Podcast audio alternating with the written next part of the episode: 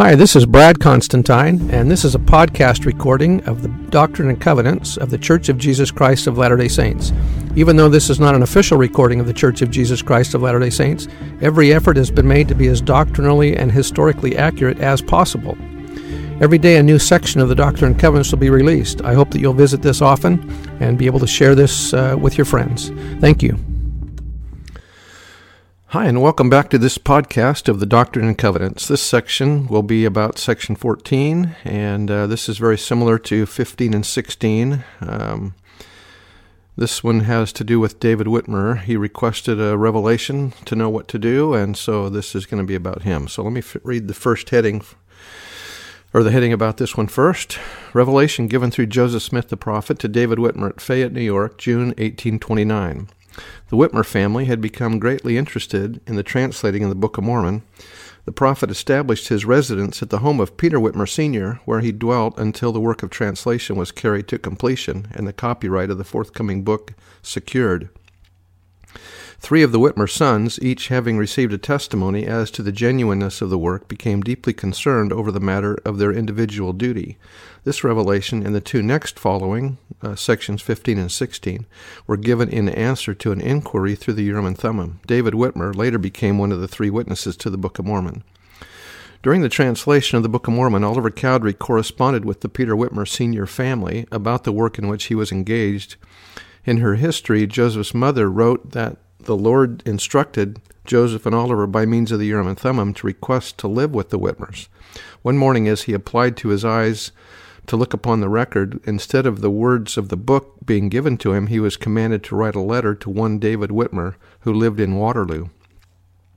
This man Joseph had never seen, but he was instructed to say to him that he must come with his team immediately in order to convey Joseph and Oliver back to his house, that they might remain with him there until the translation should be completed, as an evil designing people were seeking to take away Joseph's life in order to prevent the work of God from going forth among the world. David arrived with a wagon in early June to transport Joseph and Oliver to his family's home in Fayette. During this move, Joseph entrusted the plates to Moroni for safekeeping. David Whitmer recorded an interesting event that occurred en route. When I was returning to Fayette with Joseph and Oliver, all of us riding in the wagon, Oliver and I on an old fashioned wooden spring seat, and Joseph behind us, while traveling along in a clear open place, a very pleasant, nice looking old man suddenly appeared by the side of our wagon and saluted us with, Good morning, it is very warm at the same time wiping his face or forehead with his hand. Re- we returned the salutation, and by a sign from Joseph, I invited him to ride if he was going our way. But he said very pleasantly, No, I am going to Cumorah. This name was something new to me. I did not know what Cumorah meant.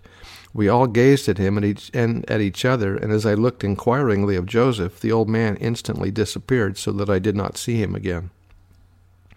Shortly after the three men arrived in Fayette, Moroni delivered the plates to Joseph in the Whitmer garden.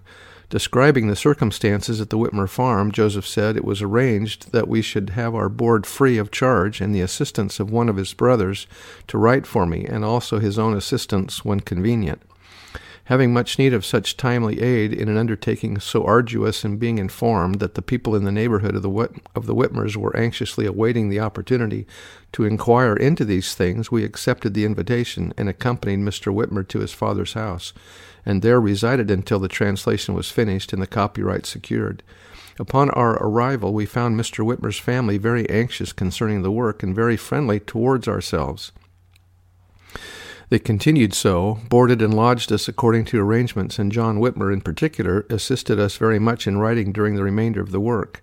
In the meantime, David, John, and Peter Whitmer Jr. became our zealous friends and assistants in the work, and being anxious to know their respective duties, and having desired with much earnestness that I should inquire of the Lord concerning them, I did so, through the means of the Urim and Thummim, and obtained for them, in succession, the following revelations. So let's go ahead and start with section 14 here, uh, verse 1. A great and marvelous work is about to come forth unto the children of men. Behold, I am God. Give heed to my word, which is quick and powerful, sharper than a two edged sword, to the dividing asunder of both joints and marrow. Therefore, give heed unto my word. Behold, the field is white, all ready to harvest. Therefore, whoso desireth to reap, let him thrust in his sickle with his might, and reap while the day lasts, that he may treasure up for his soul everlasting salvation in the kingdom of God. Yea, whosoever will thrust in his sickle and reap, the same is called of God. Therefore, if you will ask of me, you shall receive. If you will knock, it shall be opened unto you. Seek to bring forth and establish my Zion, keep my commandments in all things. And if you will keep my commandments and endure to the end, you shall have eternal life, which gift is the greatest of all the gifts of God. Even though he was one of the three witnesses to the Book of Mormon, he lost the Spirit and was excommunicated from the church in 1838. Although he never denied his testimony of the Book of Mormon, he was a constant critic of Joseph Smith and died outside the church. We note with particular interest that when Moroni showed the, th- the three witnesses the plates, he turned directly to David Whitmer and said, David, blessed is he that endureth to the end. Verse 8 And it shall come to pass that if you shall ask the Father in my name, in faith believing, you shall receive the Holy Ghost which giveth utterance that you may stand as a witness of the things of which you both you shall both hear and see and also that you may declare repentance unto this generation. Behold i am jesus christ the son of the living god who created the heavens and the earth a light which cannot be hid in darkness wherefore i must bring forth the fullness of my gospel from the gentiles unto the house of israel Wilford Woodruff said, We are all Gentiles. The Latter day Saints are all Gentiles in a national capacity. The gospel came to us among the Gentiles. We are not Jews, and the Gentile nations have got to hear the gospel first. The whole Christian world has got to hear the gospel, and when they reject it, the Lord will be bound and the testimony sealed, and it will turn to the house of Israel.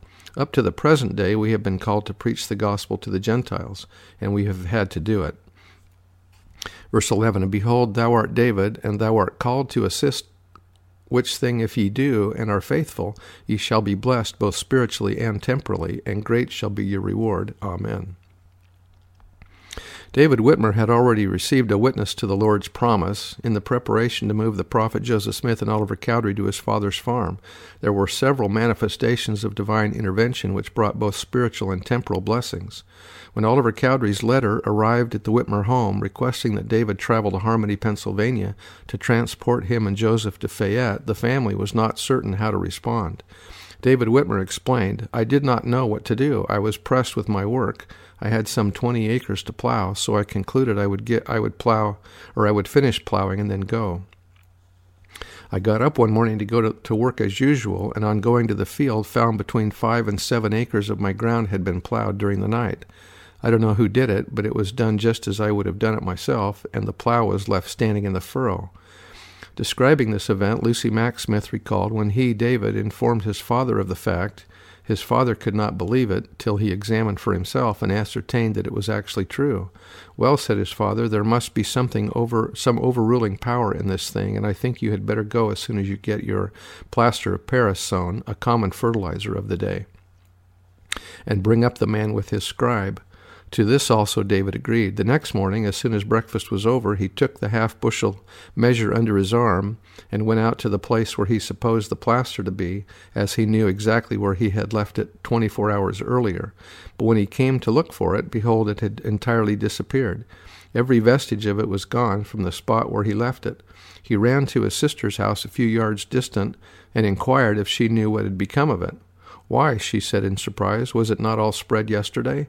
Not to my knowledge, answered David. I am astonished at that, replied his sister, for the children came to me in the fore, in the forenoon and begged me and begged of me to go out and see the men sow plaster in the field, saying that they never saw anybody sow plaster so fast in their lives. I, I accordingly went and saw three men at work in the field, as the children said, but supposing that you had hired some help on account of your hurry, I went immediately into the house and gave the subject no further attention. David made considerable inquiry in, in, regard to the matter, both among his relatives and neighbors, but was not able to learn who had done it. However, the family were convinced that there was an exertion of supernatural power connected with this strange occurrence. As if this was not enough to convince the Whitmers that the Lord had chosen Joseph Smith to be his servant, David related, When I arrived at Harmony, Joseph and Oliver were coming toward me and met me some distance from the house. Oliver told me that Joseph had told him when I started from home, where I had stopped the first night, how I read the sign at the tavern, where I stopped the next night, etc., and that I would be there that day before dinner, and this was why they had come out to meet me. All of which was exactly as Joseph had told Oliver, at which I was greatly astonished. And so that's the end of section 14 with some interesting accounts of David Whitmer. I bear testimony to the truth of the gospel in the name of Jesus Christ. Amen. See you next time. Bye.